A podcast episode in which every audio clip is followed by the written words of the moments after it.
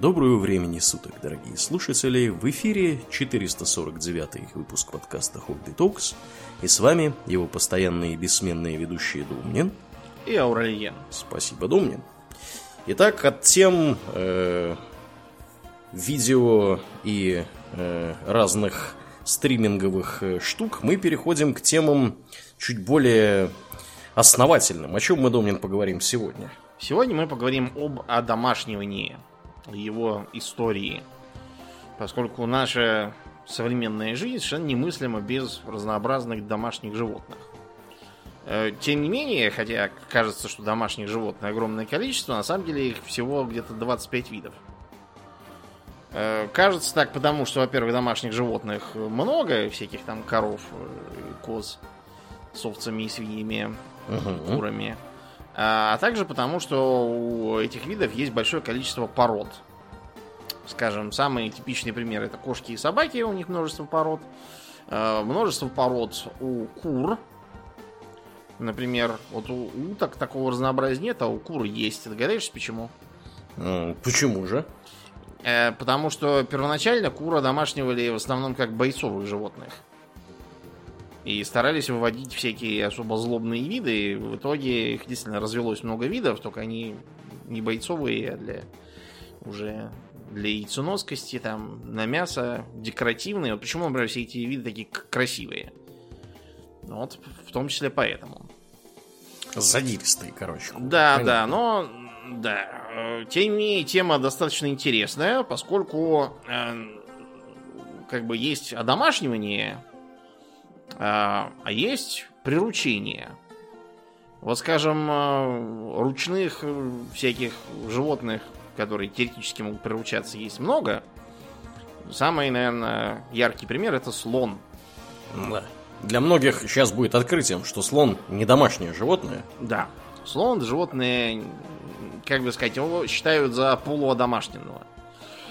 Потому что, хотя слоны, в принципе, э, хорошо живут, так сказать, в э, человеческом хозяйстве, приносят пользу, используют в качестве транспортного э, животного помощника, э, что там при строительстве, допустим, помогать. Использовались как боевые тоже животные – но при этом полностью домашними они не являются, потому что есть значительные сложности в том, чтобы а, воспроизводить их, так сказать, в э, неволе, а также из-за того, что они слишком умные.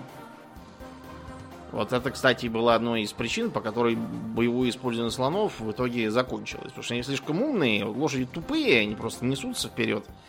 Вот, им все равно. А к тому же они стадные животные. Если кавалерия едет, лошадь думает, что это стадо. Надо нестись всем. Слоны слишком умные, индивидуалистичные. Они понимают, что такое смерть, что такое опасность. Их э, идти на копии не заставишь. Э, если что-то опасное с его точки зрения, то он не пойдет просто и все.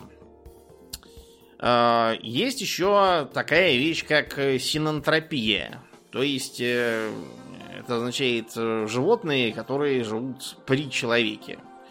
Э, есть еще термин синантроп, который означает человек китайский. Это один из вымерших видов э, древних гоминидов на территории Китая, насколько я помню, найден. Это не то, это просто амоним. Типичный синантроп это ворона. Найти вот нашу серую ворону где-нибудь там посреди леса почти нереально. Если вы видите, что идете по лесу и над вами летит ворона, скорее всего, она за вами летит от вашего дома. Да. И стало интересно, что это вас понесло в лес, нет ли там чего. Они тоже очень умные. В надежде поживы она за да, вами да. следует.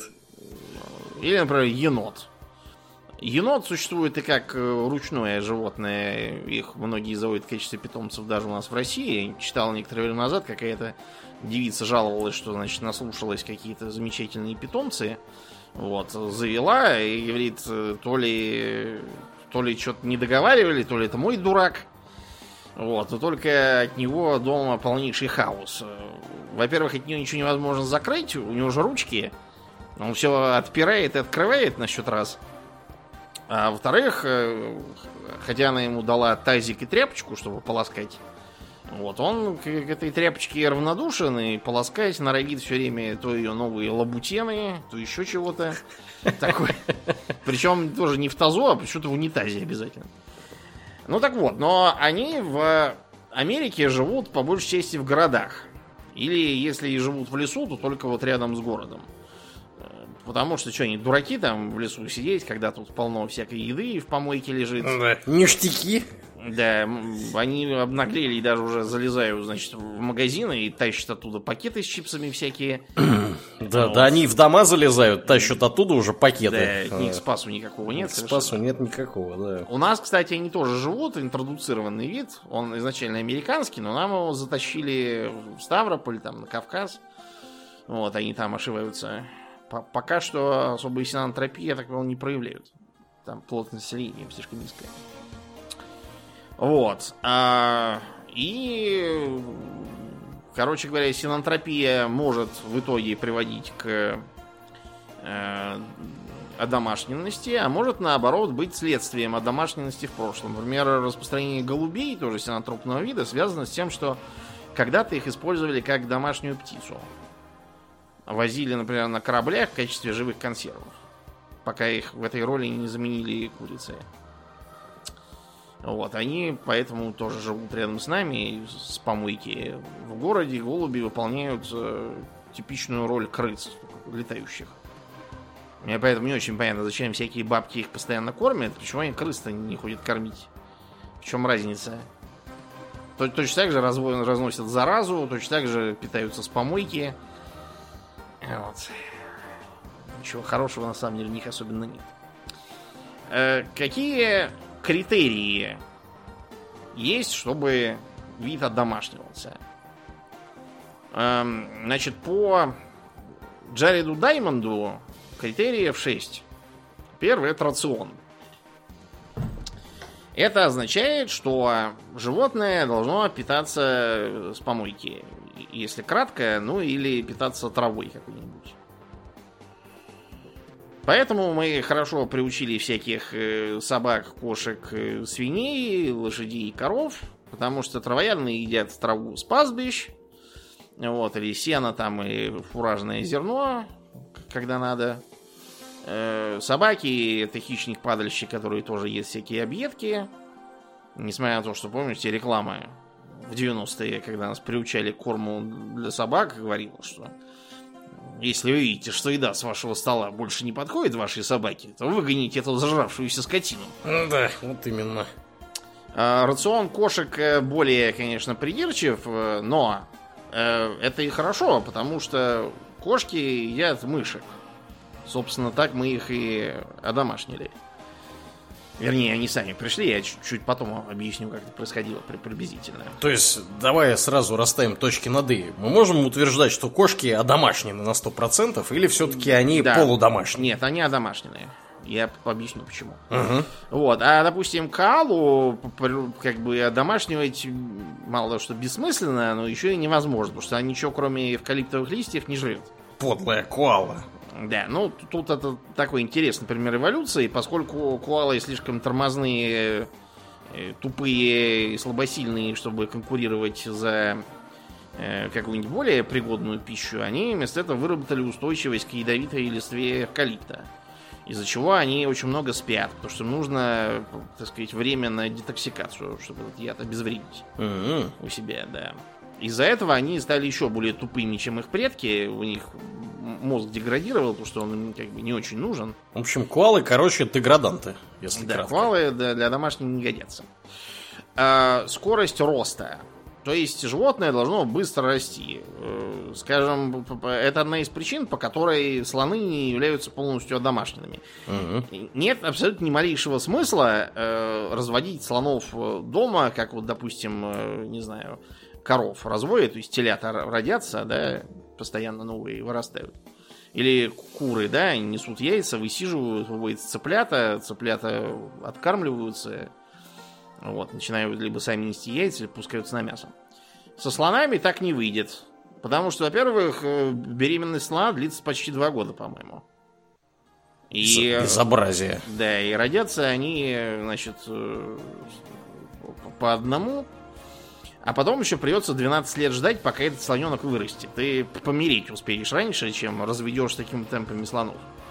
По этой причине слоны разводятся там сами по себе где-то в лесу, а люди уже молодых слонов приманивают и приручают. После этого они не живут у людей, за ними только нужен присмотр, потому что она бывает так, что э, приходят дикие слоны и подбивают совершить дерзкий побег домашних. И те сбегают. Да, и те сбегают. Пошли прахом усилия. А, вопрос, собственно, разведения в неволе как таковой. Даже если оно растет быстро, но в неволе оно не плодится или плодится с большим количеством танцев, вот, это животное не годится. Например, у Карла Великого, если верить байкам, был ручной гепард. Ого. Э, в этом он подражал многим властителям древности. Это было еще там у фараонов, например, как охотничье животное распространено, или сторожевое. Но ручным гепард быть может, а домашним не может. Просто потому, что их невозможно заставить э, э, размножаться в неволе. Как ты не, не возись. Чтобы, значит, э, самка гепарда забеременела, самцу за ней приходится несколько дней гнаться. Да ладно. Дело не в том, что самка такая вредная, а в том, что иначе у нее просто не будет овуляции и все. Вот так номер. Да, а они готовы к беременности только если они достаточно долго убегали от самца. Ну, потому что если он их догнать не может, то нахрена он им такой нужен-то? Да. Лошок. Да, вот. Поэтому, да, разводить гепардов это занятие такое. Надо целый, целую саванну с заповедником для них заводить. Совершенно не, неосмысленно. Эм, нрав животного. Э, почему вот, например, приручили диких лошадей, а зебры, несмотря на то, что они сильные, выносливые и все, что хочешь, вот, и хорошо переносят климат, почему вот негры в Африке их не приручили?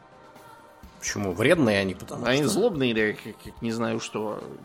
Приручаются с большим трудом, вот, и даже если попробовать их именно разводить, то новое пополнение тоже будет злобным, и, короче, это дело такое. Откусят еще что-нибудь. Да, с а, африканским слоном тоже. Он гораздо более неуживчив, чем его индийский собрат. Вот, индийские, конечно, тоже иногда дают жару, но вот с африканскими вообще шутки плохие, поэтому э, как-то их не очень приручили. Вот когда поэтому изучали походы Ганнибала на Рим, он со слонами пришел, возникал вопрос, откуда? Он же из Африки. Считается, что это был какой-то ныне вымерший нумидийский слон, который выглядел как помесь индийского и африканского. То есть меньше африканского, но немножко больше индийского. И, и не такой злобный, как африканский. В любом случае, это объяснение лучше работает, чем э, допущение, что Ганнибал был гений дрессировки и умел разговаривать со слонами. Пугливость. Пятый признак. Э, определенная пугливость, в принципе, терпима и лечится, и даже в некотором смысле помогает. Лошади склонные при любой при любом непонятном случае беги. Даже если на дороге кто-то попадется, вы его просто растопчете. А, но если это прям вот склонность убегать от любой бабочки, тут же проламывать всякие загоны и разбегаться, вот, то это для домашнего не годится животное. Потому что пойди его потом лови везде. Типичный пример это носорог. О, Носороги склонны непредсказуемо либо нападать, либо убегать, причем из-за того, что они очень плохо видят, Э, иногда бывает так, что носорог в панике бежит от того, что ему на круп села бабочка. А бывает, что он э, атакует едущий поезд. Разумеется, с фатальным для себя исходом. Э, поэтому нет, носорогов особо не производишь. И, наконец, социальность. Шестой признак. Обратите внимание, что Всякие собаки, овцы, коровы, лошади это все стайные либо стадные животные. Слоны, кстати, тоже. Угу. Вот. Собаки, да. да. Да. э, Исключений немного. Коты. Мгм. Вот. э, Кто еще? Кто у нас еще индивидуалистический? Давай попробуем прикинуть. Эм, эм,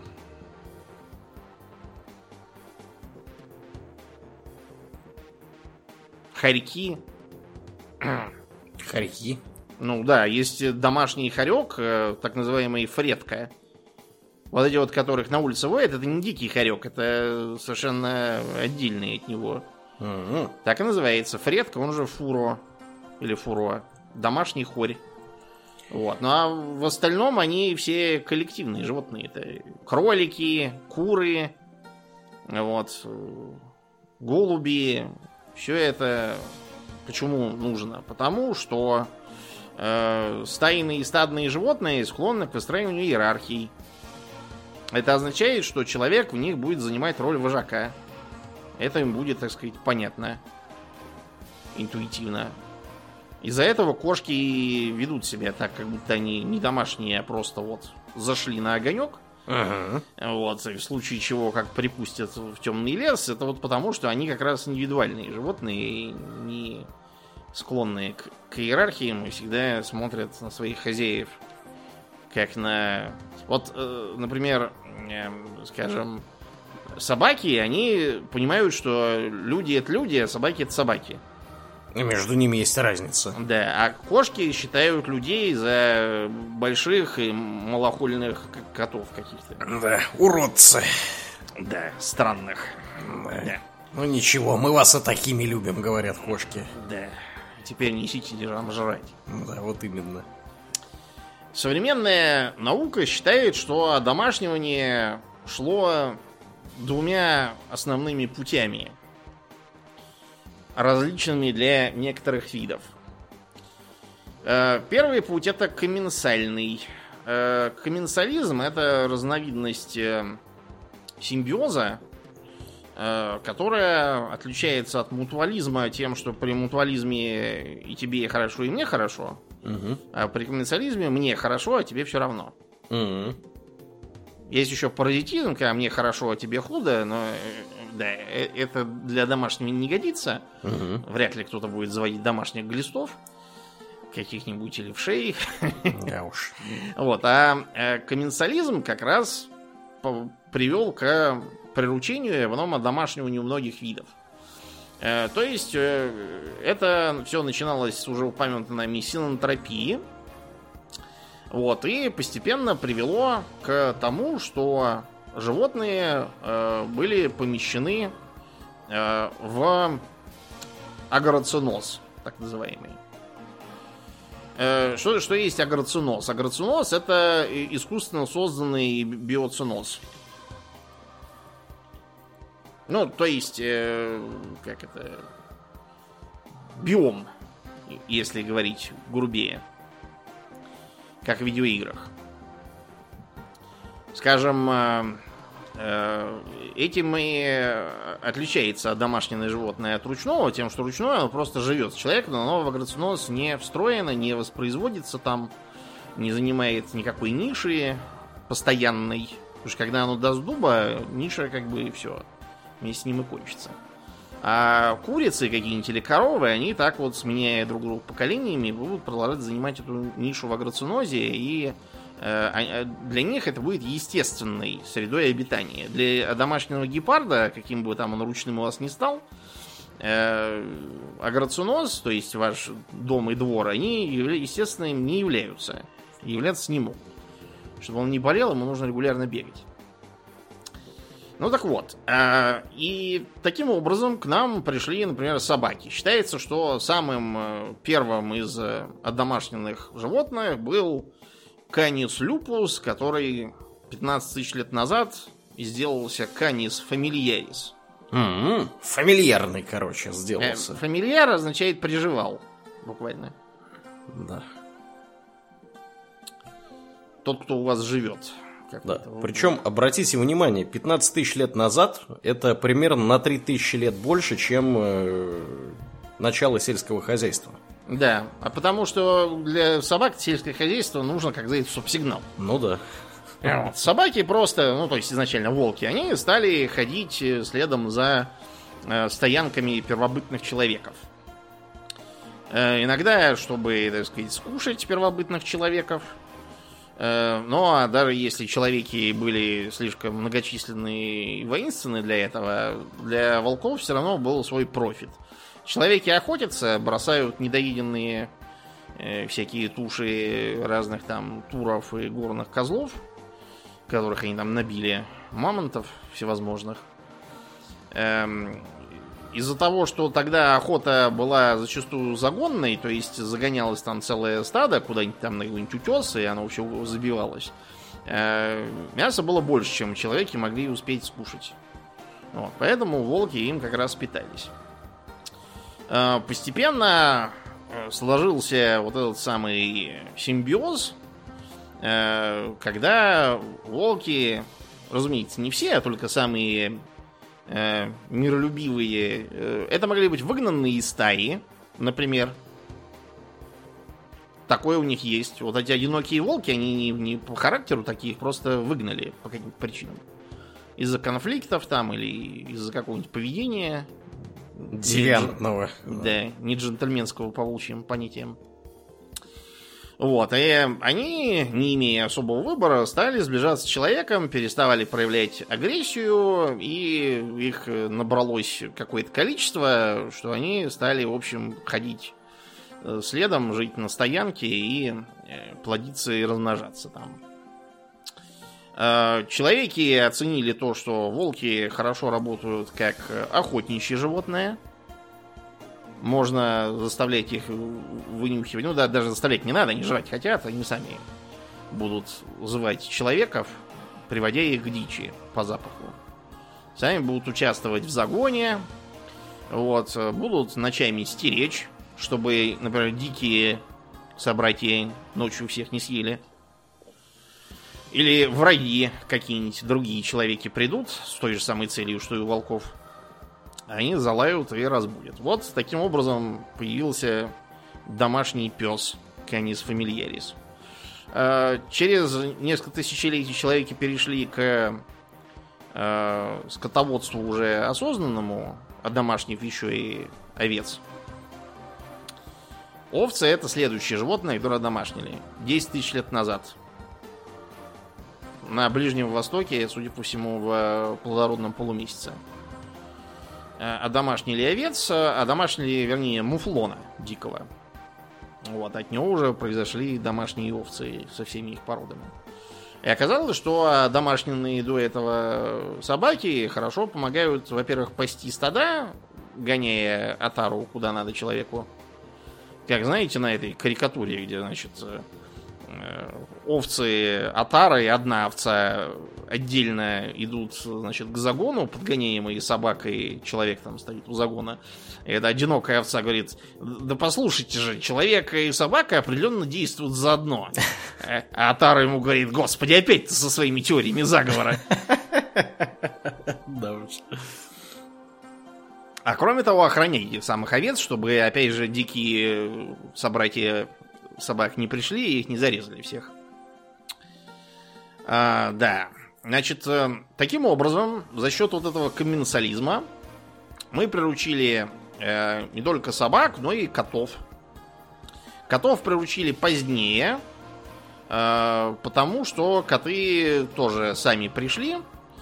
Э, пришли потому, что человеки стали заниматься сельским хозяйством, у них появились амбары – где хранилось зерно. Да, где хранилось зерно. И, соответственно, синица, которая ворует пшеницу, прилетела, а вместе с ней прибежали всякие мыши, белки, короче, да. кого только не, не набежал.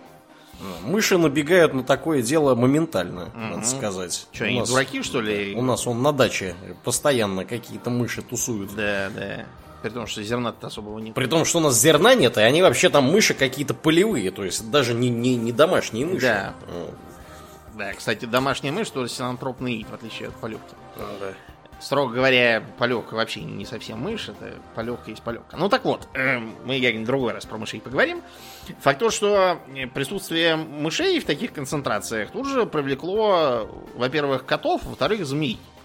Э, вы будете... Ну и хорьков, кстати, тоже. Короче, много кого привлекло. Э, змеи, хорьки и коты. Вот это вот основная получилась э, триада, с которой люди взаимодействовали. Обратите внимание на то, что все эти танцы со змеями, традиционные, экзотические, с экзотически одетыми тетками, uh-huh. всевозможные медузы-горгоны, Всякие там Клеопатры, отравляющие себе коброй или кем там, не помню. Это все остатки от э, роли змей в качестве типичной женской зверюшки. До того, как распространились коты, змеи были тоже распространены именно потому, что они ловят и душат мышей и едят их. А поскольку женщины на хозяйстве должны были смотреть за амбарами, они их привечали по-всякому. Всяких ужей, которые не ядовитые, полозов. Вот. Это был тоже тогда такой домашний зверь получался. Но, опять же, не полностью домашний, а ручной, потому что змеи трудно разводить неволя. А вот с котами вышло иначе. Они приспособились жить при э, амбарах, э, и там стали заводить семьи, оставлять котят, э, лакать из блюдечка молоко, да так как-то и остались. Но совсем. Вот, и получилась вот такая вот э, поро... как бы получились все эти породы домашних будь здоров. Получили все эти породы домашних кошек, там и декоративных, и всяких. Теперь они мышей уже не ловят. Вместо этого только едят китикет и сбрасывают кружки со столов, но, но начиналось все именно с симбиоза. А, еще один пример появившихся таким образом домашних животных это куры и голуби, кстати, тоже. Э, интересно, что э, куры изначально э, просто приходившие питаться с помоек у э, человеческих селений. В Индии, например, живут так называемые сорные куры. Не в смысле, что, что они какие-то плохие, а в смысле, что они живут в мусоре и угу. используют кучи мусора для того, чтобы не высиживать яйца. Они их закапывают туда, э, мусор на жаре преет и нагревается в глубине. Яйца, соответственно, высиживаются сами. Ничего себе. Так вот, изначально, что интересно, куры, э, хотя и были одомашнены и поселены в курятниках, Э, использовались не для того, чтобы э, нести яйца и резаться на мясо, а для, во-первых, боев петушиных э, и разнообразных эм, ритуалов. Считается, что петушиные бои это тоже изначально был какой-то ритуал. Mm-hmm. Да, какой победит, ну, например, гадать можно было там. Если победит черный петух, значит будет урожай, если белый, то не урожай. Или там еще что-то такое. Какие-нибудь там два села могли вместо того, чтобы драться сами, вместо этого решить спор из-за каких-нибудь там угодий за счет боя петухов. Ритуальный бой. Да, несмотря на то, что э, куры тысячелетиями э, были одомашнены, но вот именно на мясо и яйца их стали разводить всего-то две с половиной тысячи лет назад в Ливанте. Mm-hmm. Да, как это не, не странно. А, да, раз уж мы заговорили о курах, э, значит, э, куры происходят от так называемой банкивской курицы. Галлус галлус, она же галлус банкива. Это из Индии. Она же красная джунглевая курица. Очень пугливое изначальное существо, но постепенно, к, так сказать, к нам прибились. Э, несли яйца, так сказать, э, шли на мясо. Кроме того, петухи, как я уже сказал, были не только бойцовыми, а и вообще ритуальными. Например, их приносили в жертву всяким богам. А петух это еще и важная ритуальная, как бы символическая фигура, потому что петух поет на рассвете. И всякие призраки и нежить исчезают с петушиным криком, правильно? Ну да, естественно. Это не только у восточных славян так. Э, например, у зороастрийцев петух – это благая божественная птица. Он символизирует солнце, он символизирует добро, он символизирует защиту людей. Э, вообще позитивное, так сказать, начало. Э, вот. Так что петухов при всяких храмах держали, алтарях и тому подобном тоже. Э, таким же образом были э, одомашнены некоторые другие птицы, такие как голуби.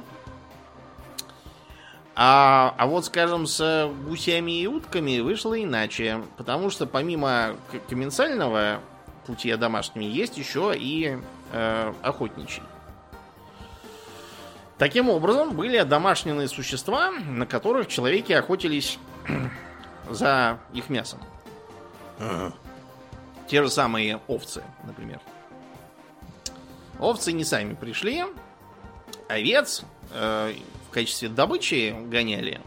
И постепенно до человека начало доходить, что э, если так их всех бесконтрольно убивать, то их просто не останется, и мы протянем ноги от голода. Поэтому э, люди стали охотиться умнее. То есть э, не выбивать всех там, а например, отсекать там небольшую часть от стада. Э, или, скажем, там убивать не больше там какого-то количества попавшихся муфлонов. Э, охранять этих муфлонов, допустим, отгонять от них волчьи стаи. Э, и таким образом постепенно э, пришли к мысли о том, что можно вообще ничего этого не делать, вместо этого загнать этих муфлонов за ограду, и таким образом совершенно точно с ними там ничего не случится. Они там будут пастись, плодиться, размножаться, а мы их будем немножко резать и, кстати, доить. То есть э, можно, например, отследить начало одомашнивания рогатого скота э, по человечьим останкам. Знаешь как? Как? Э, изучать э, развитие переносимости лактозы во взрослом состоянии у человека. Это как-то генетически видно, да?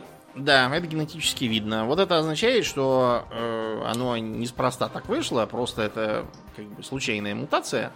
Но человеки, у которых она есть, могли пить э, молоко в взрослом возрасте, за счет этого получали эволюционное преимущество перед теми, кто так не мог. И, соответственно, их становилось все больше. Обычный естественный отбор получался. Таким образом, были одомашнены первыми овцы. Следом за ними, где-то через 2000 лет, считается, что свиньи. Одновременно на Ближнем Востоке и в Китае. А свиньи тоже по охотничьему вот этому пути. Да, да, свиньи тоже по охотничьему. Хотя нельзя исключать и того, что свиньи приходили на тоже помойные кучи. Правда, 8 тысяч лет назад скорее нет, это именно охотничий. Для сколь-нибудь серьезных помойных куч еще было не время. Вот, тогда же, когда и свиньи, тоже 8 тысяч лет назад, был домашнен босс Таурус, то есть кто? Бык. Бык, да, да. да. Э, что интересно, о домашнивании многих видов, тех же самых свиней и эм, крупного рогатого скота, шло в разных местах, независимо и даже из разных э, видов. Потому что одомашнивались одновременно ближневосточные быки и так называемые зебу. Босс индика, по-моему, если не путаю. Короче, это индийская такая mm-hmm. разновидность. Вот. То же самое. Мясо, э, масло, э, шкуры, рог для поделок. Э, похожим образом вышло с оленями. То есть изначально всякие там северные племена эскимосов просто кочевали следом за оленями стадами, охотясь на них. Угу. Вот, а потом подумали, а почему бы не прицепить к оленям санки и просто не ехать? Таким образом, человеки получили источник э, мяса, шкуры, рога, а олени получили умных вожатых, которые вели их туда, где хорошие пастбища. И помогали им отбиваться от всяких волков и белых медведей. Всем хорошо. Да, вот таким образом, да, пошел вот этот вот э, путь охоты, который тоже привел к э, одомашниванию. Э, после того, как э, каким-то из этих путей животное было одомашнено, начинается уже его э, целенаправленная доместикация. То есть э, целенаправленный отбор и разведение, которое должно было сделать что? Добиться закрепления каких-то нужных черт. Вот, скажем, э, в римскую эпоху пастуших собак старались разводить, чтобы они были белыми. Потому что так в сумерках э, ты их не перепутаешь с волками. А сторожевых псов, наоборот, черными. Чтобы воры, когда залезут ночью, им было не видно, кто их кусает за ноги. М-м. Да, это все цельно. Потом то же самое с размером, с э, длинношерстностью, короткошерстностью. Понятно, что если вы, у вас там собаки короткошерстные, потому что живете где-нибудь там в теплой Италии, а вам понадобилось забраться куда-нибудь в Альпы и коров там пасти, то вам надо разводить более мохнатых и устойчивых к холоду собак. Вы их, соответственно, разведете.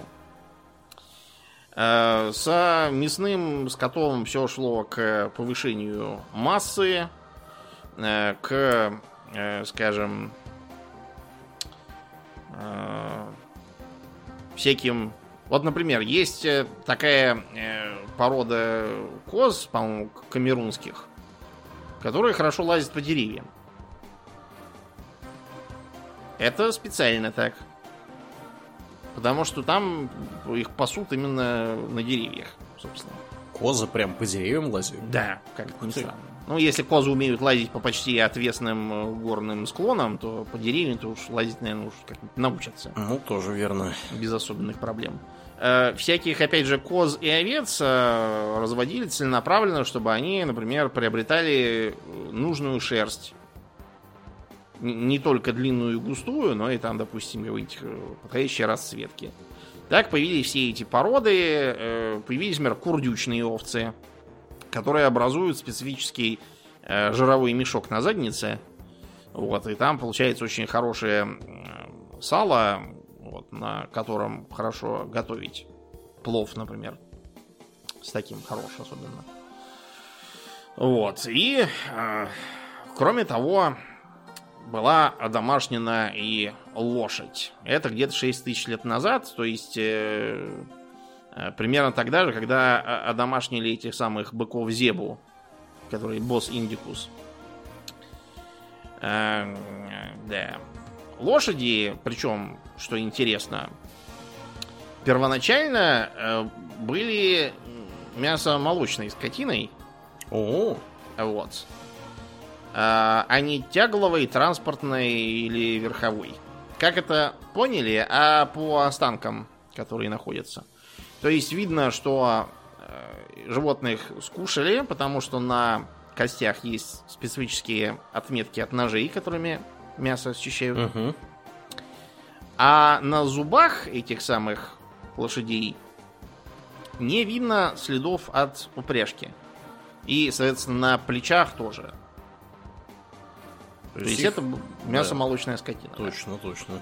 А вот уже сильно потом начинается как раз э, э, их использование в качестве транспорта и таким образом это революционизировало соответс- соответствующим образом э, транспорт и э, передачу сообщений, военное дело, пахоту в том числе. Вот. И э, таким образом вот лошади стали распространяться в этом виде, по- всей видимости, одновременно на Ближнем Востоке и в Китае. Вот. И таким образом получилось, что э, их с э, мясомолочного скота в транспортный переделали. Стало заметно, что у них зубы специфические следы несут, плечи там а- от упряжек и всякого такого. А, вот. Э, Таким образом, жить стало лучше, жить стало веселее. Но на самом деле в домашнем далеко не одни только плюсы для человеков появились. Вот, например, несколько лет назад нас пугали свиным гриппом. Был Как, такое. Лет 10, что ли, уже прошло. Да, Сейчас да. после, после этой катастрофы с э, ковидом уже смешно вспоминать. А вот про свиной грипп, птичий, чей там, рыбий. А, но вообще говоря, грипп мы именно от свиней, судя по всему, и почерпнули.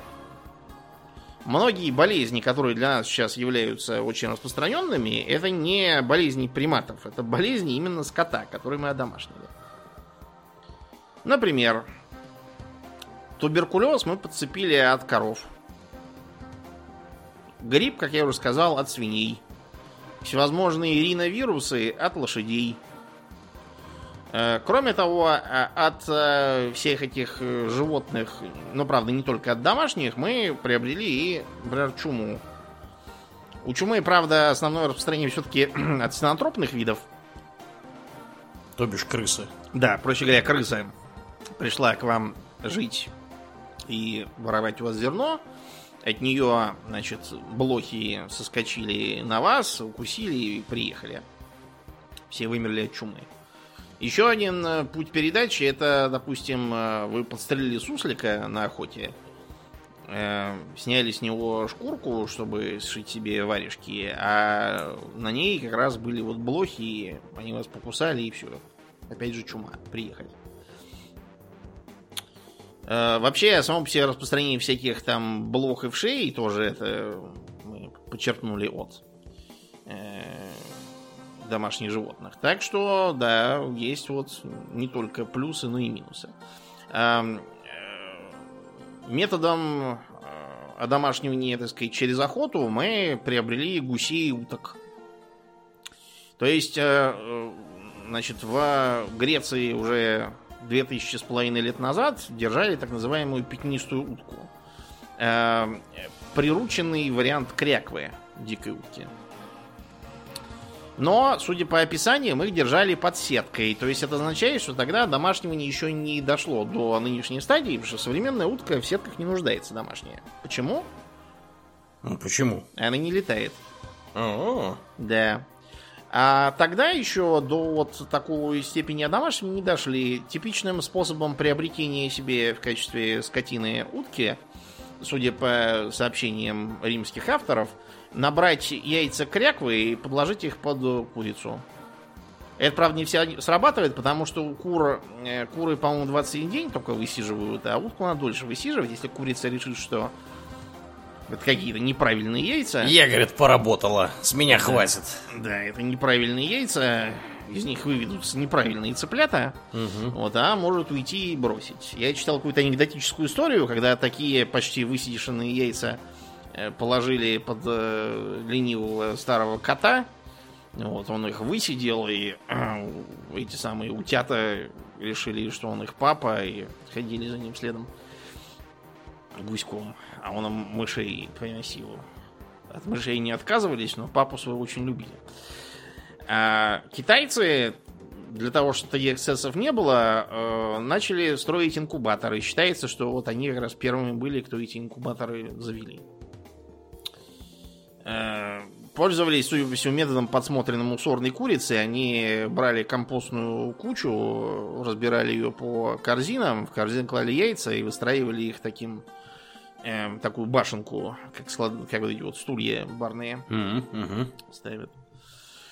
А Вот. Интересно, что хотя домашняя утка э, в своих самых распространенных породах имеет вот характерный серо-бурый окрас, э, периодически даже у белых уток э, включается окраска, как у дикой кряквы. Такое эхо генетическое. М-да. А вот. э, гуси то же самое. Считается, что их э, приручение шло случайно в ходе охоты, когда, э, убив э, гусыню, брали гусят и решали, что их убивать сейчас бессмысленно, они маленькие. Гораздо лучше подождать, пока они вырастут, и тогда уже их съесть. Ну, а потом заметили, что э, гуси много жрут, быстро толстеют. Э, Соответственно, их легко откормить. И э, за счет этого они могут расхотеть летать. Совсем гусей отучить от полетов, э, видимо, нельзя, но от манеры улетать куда-то там на юг можно, если предоставить им питание и проживание. Вот у нас, например, в Москве утки на зиму э, не улетают. А зачем им? Конечно. У них и так все хорошо. Да, некоторые утки живут в специально делаемых для них э, полыньях на Москве-реке, например, под мостами постоянно много. Их людей там подкармливают, тут они и сидят. А другие, не будь дуры, просто перелетают на зиму в московский зоопарк. И живут там. И питаются вместе с... Тамошние водоемы для них не замерзают, потому что у них на дне такие, знаете, пропеллеры крутят воду и не дают ей покрываться льдом. Но главное, это, конечно, не столько холод, сколько голод. Так-то утки, гуси и вообще водоплавающая птица мороз не боится. Почему? Ну, почему? Жирненькие, наверное. Да, они жирненькие, потому что вода очень хороший, хороший проводник тепла. Вот, и поэтому, если вы хотите вести водный образ жизни, если вы тюленчик, Мгм. да, или дельфинчик, то вы неизбежно будете кругленьким и жирненьким. Оно и хорошо, что у вас будет э, гидродинамичная форма. Вот, но главным образом это, конечно, для изоляции. И оперение у них тоже специфическое, промасленное, оно не промокает. Те, кто охотился на уток осенью, могут сказать, что приходится брать особую дробь, потому что их не прошибешь в этот период, когда они приобретают плотное такое масляное э, оперение. Интересно, что в некоторых э, э, державах э, гусей держали, опять же, как э, священных или таких домашних питомцев. Все мы знаем этот миф про гусей, которые Рим спасли, потому что они жили при храме, и когда галлы полезли ночью, они подняли гоготание, римляне переполошились и галлов выгнали. По этой причине там действительно проводились праздники, где гусей чествовали, а, а собак, наоборот, казнили. Потому что собаки не почуяли галлов, а гуси Проспали. почуяли. Да, все. А в Египте держали нильского гуся в качестве домашнего питомца. Сейчас нильских гусей домашних нету, просто потому что есть гораздо более интересные питомцы и домашняя птица. Есть только дикий нильский гусь. Вот. Эм, А когда-то, да, были. Интересно, что у нас в России гусей начали разводить очень поздно насмотревшись только на западных соседей. К 16-17 веку только. Вот. Э, Сейчас гусеводство вообще в Европе распространено не очень. Гусей держали в основном на фуагра. Потому что э, гусей дорого пасти. Эти не курица. Их пасти надо. Или вот принудительно откармливать при помощи шнека. После чего иметь э, постоянные проблемы от истерящих защитников прав животных.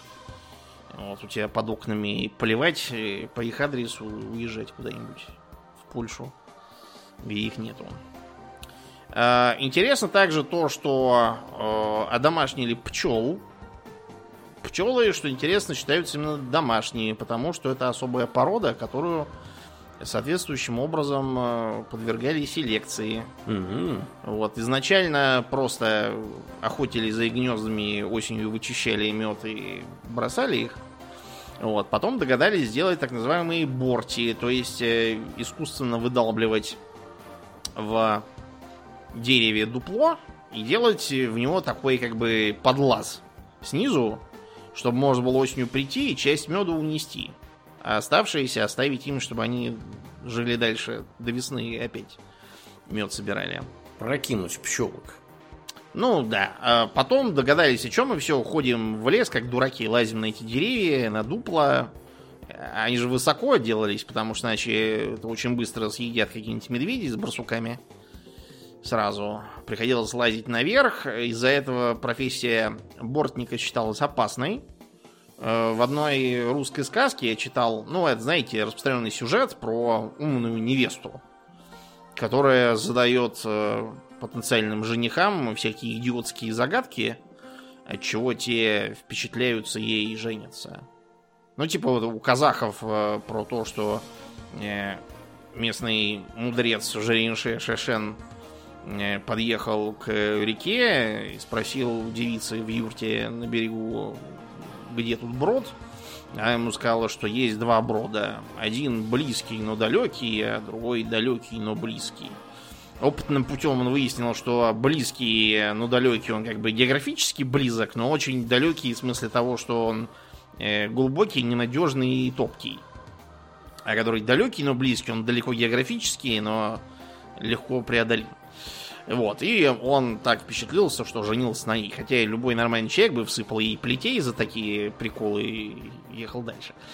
ну вот, а э, в русской сказке там девица спрашивала, э, что, значит, ее брат пошел смотреть через ноги на смерть. Это значит, что он залезает наверх на дерево, где борт, и он как бы смотрит вниз через свои ноги, и если он упадет, то убьется насмерть. Опять же, я на месте этого жениха бы решил, что жена с явной шизофренией мне в доме не нужна, чтобы еще я сам рехнулся следом за ней. Вот, и ушел бы, но почему-то в сказках это не так работает. Короче, чтобы эту самую опасность ликвидировать, стали просто делать борти ульевого типа. То есть берем колоду, в ней выдалбливаем внутри полость, делаем эту самую дверку снизу для меда и селим туда рой. Чтобы этот рой туда заселить, нужно пойти в период роения в лес с ведром воды. И с каким-нибудь коробом. Видишь рой, плесни на него водой, он тогда решит, что начинается дождь, и он постарается спрятаться под какой-нибудь сук. Ты их-то в короб стряхиваешь и несешь их к себе туда. Хитро. Запихиваешь их, да. Э, примерно так, да. Ну, а потом и дошло до разборных ульев, где уже не надо коречиться и лазить там руками через дверку, а просто открываешь его, как ящик, достаешь оттуда рамки, на которые пчелы заботливо налепили соты и мед, и относишь домой к себе. В Южной Америке за полным отсутствием чего-то более вменяемого пришлось одомашнивать разных странных животных, Например, морскую свинку. Да. Да. Э, морская свинка, как считается, была одомашнена одной из первых 5000 лет до нашей эры. Это уже 7000 лет они были одомашнены Ого. в Перу. Зачем их одомашнивали? На мясо, естественно. На мясо, совершенно верно. Вот у нас, например, в России э, типичный домашний питомец, вот как раз морская свинья, которая смешно сидит в клетке и бегает там, вот, шевеля усами. Вот, а у перуанцев, инков, они пускались на мясо. Считается, что очень вкусное мясо, нечто среднее между королями и цыплятами. Вот, и до сих пор, если вы едете в Перу, там вам могут э, подать э, как раз такую зажаренную целиком морскую свинку. Для э, обитателей Европы это, конечно, диковато, но местные ничего. Как же это питомца сожрали? Да. Вы, вы, вы по что, да, питомца? А питомец-то мясной оказался, да. Да, ну, как и, кстати, и собаки, и кошки, например. Да, да уж. А, у вьетнамцев есть сказка про монаха, который, значит, зашел на двор ночевать кому-то, а там, значит, собаки, и он притворился, что знать не знает собак. Вот для нас звучит странно, но э, вьетнамский сказочник что имел в виду? Что он монах и не должен есть мясо, а как раз э, собачатина считала за деликатес. Вот, он типа прикидывался, что даже не знает, что, что это за животное такое, изображая, что он очень аскетичен. Это смешная шутка для тогдашних вьетнамцев, сейчас нам непонятная. А, и помимо свинок были одомашнены еще сначала ламы, где-то 7,5 тысяч лет назад. Э, а потом, э, сильно позже, 3,5 тысячи лет назад, альпаки. Многие люди путают лам с альпаками. Э, если кратко, альпаки более пушистые, меньше ростом, и у них короче шея. И мордочка у них такая более коротенькая. А лама, соответственно, больше, у них более грубая шерсть, длинные шеи и вытянутые морды. Хотя и те, и другие относятся к мозоленогим, ну, то есть, проще говоря, к верблюдам. Это не две разные породы, это два разных э, вида от разных двух отдомашненных предков. Mm-hmm. Потому что ламу э, одомашнили э, из... Э, как ее звать-то? Гуанаку. Во, все время забываю. Вот. Гуанака выглядит как такая более тощая и менее мохнатая лама. Бегает там по горам, верблюдик такой. Как будто лама только болеет чем Ну, типа, типа да. Вот лама вот какая-то плюгавая. Для чего одомашнили лам? Для того, чтобы использовать их в качестве вьючного животного. Э, кроме того, э, сало тоже пускали на всякие нужды. Вот, ну и просто, как и любая скотина, на навоз. А с альпаками, которых я домашние сильно потом, получилось иначе. У альпаки очень ценная шерсть. И в Южной Америке, там, где альпак разводят, э, продают очень хорошие вещи. Пледы, валенные шляпы, женщины в таких котелках ходят, как раз валенных из э, шерсти альпаки, э, считаются за национальные. Вот. И шерсть у них лучше, чем у овец. Качественней. Самая лучшая шерсть у маленьких альпак, но и у взрослых тоже хорошая. Еще она гипоаллергенна. А вот на овечью шерсть у многих людей аллергии есть. Ну и они просто выглядят такими милыми и, улыбчивыми зверюшками. И, кроме того, они дружелюбные.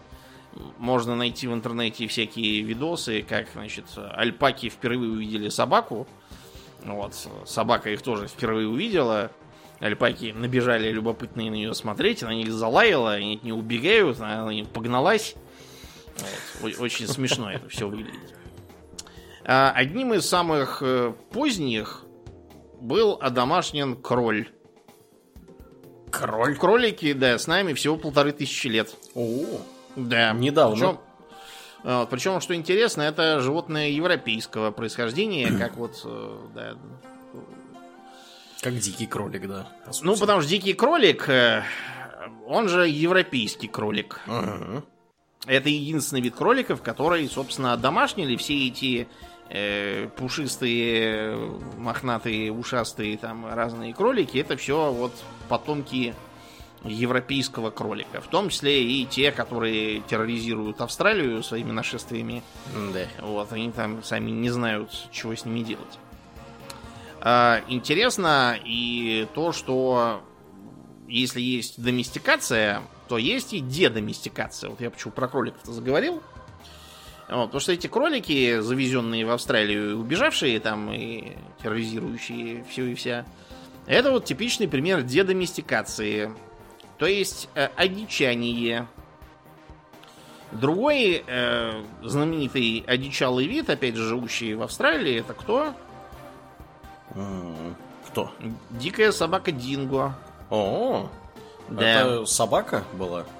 Да. Это единственный э, плацентарный хищник, который жил в Австралии Круто. к приходу европейских колонизаторов. Все остальные хищники там это сумчатые. Например, э, сумчатый волк, он же тасманийский тигр. Э, ну и всякие там крокодилы, они тоже как бы не плацентарные, потому что они не млекопитающие. Так вот, э, откуда эти динго взялись? Почему-то люди считают, что Динго затащили туда европейцы. На самом деле, Динго там, как я уже сказал, были еще до европейцев. Их туда затащили какие-то эм, эм, переселенцы, по-видимому, из Юго-Восточной Азии. Потому что очень похожие тварюшки обнаруживаются на Малайских островах, ну, где Индонезия, Малайзия, и угу. на Филиппинах, и во Вьетнаме в том числе. Вот. Э, считается, что в Австралию они попали примерно 3,5 тысячи лет назад. С какими-то переселенцами туда. Ну и они, значит, разбежались, расплодились и обнаружили, что у них конкуренции никакой нету. И естественных противников тоже. Так что они по всей Австралии расплодились. Еще один плюс э, Динго с точки зрения конкуренции с местными хищниками, они стайные, а все местные хищники одиночные. Ну вот, по этой причине и получилось, что э, Динго оформились в э, такой вот отдельный таксон, хотя по этому поводу есть и э, другие мнения. Они считают, что не надо плодить сущности, что это, значит, Канис фамильярис и все. И какая разница, дичала она там или не дичала, не придумывайте. Это важный вопрос, просто потому что если это такая же собака, то на нее не распространяются всякие краснокнижные ограничения. Угу. А если это отдельное что-то, то распространяются. Поэтому желательно знать, какой все-таки статус у нее. Вот. Интересно, что э, вместе с одичанием Динго утратили способность гавкать. Да? Ага. Да. Ну, волки же не гавкают. Вот, не а, гавкают. Э, собаки гавкают. Ну, так же, как, например, взрослые коты в, так сказать, диком естественном режиме не мяукают. Мяукают котята. Когда просят жрать или зовут маму. А домашние коты мяукают, потому что они просят жрать и зовут хозяев, чтобы те открыли им дверь постоять перед ней, развернуться и уйти. Как это они любят делать. А, да, ну вот, таким образом и получился весь этот, э, так сказать, репертуар домашних животных. Э, не так уж много видов всего считается где-то два с половиной десятка, плюс-минус, в зависимости от металлогии. Вот, потому что, как я уже сказал, для домашнего нужно совпадение по целому ряду параметров. Вот, поэтому э, такое небольшое количество и одомашнено. Но они нас вполне устраивают. Мы кушаем мясо, пьем молоко, едим сыр, едим яичницу, спим на пуховых подушках, носим шерстяные свитера, кожаные всякие ботинки и хорошо себя чувствуем. И на этой позитивной ноте я предлагаю заканчивать. Да, без домашнего зверья, как говорится, никуда. Ну, а мы, как и обычно, благодарим наших подписчиков на Патреоне и на спонсоре. На этой неделе мы особенно благодарны Аделю Сачкову, Алексу Лепкало, Виткус, Денису Лукашевичу, Льву Дмитриеву и, конечно же, Нобу. Огромное спасибо вам, ребята, за то, что остаетесь с нами. Также мы напоминаем всем, что у нас есть группа во ВКонтакте, канал на Ютубе. Эм, да, э, приходите и все. туда. Да, и все, да, на этом все. Ну, на самом деле, Инстаграм, конечно, у нас тоже есть, он никуда не делся, вот, потому что за пределами Российской Федерации он, э, так сказать, э, вполне себе легален, вот, поэтому мы не можем вас так сказать, э, запретить вам приходить туда. Вот, э, да. Ну, а на сегодня у нас э, действительно все. Домнин, давай напомним про твое выступление. 24 апреля, 19.00, Хидден бар на Камергерском переулке, Древний Китай. Приходите, буду рассказывать. Да. Ну, а мне остается лишь напомнить, друзья, что вы слушали 449 э, выпуск подкаста Хобби Токс, и с вами были его постоянные и бессменные ведущие Домнин и Ауралия. Спасибо, Домнин. Всего хорошего, друзья. Пока.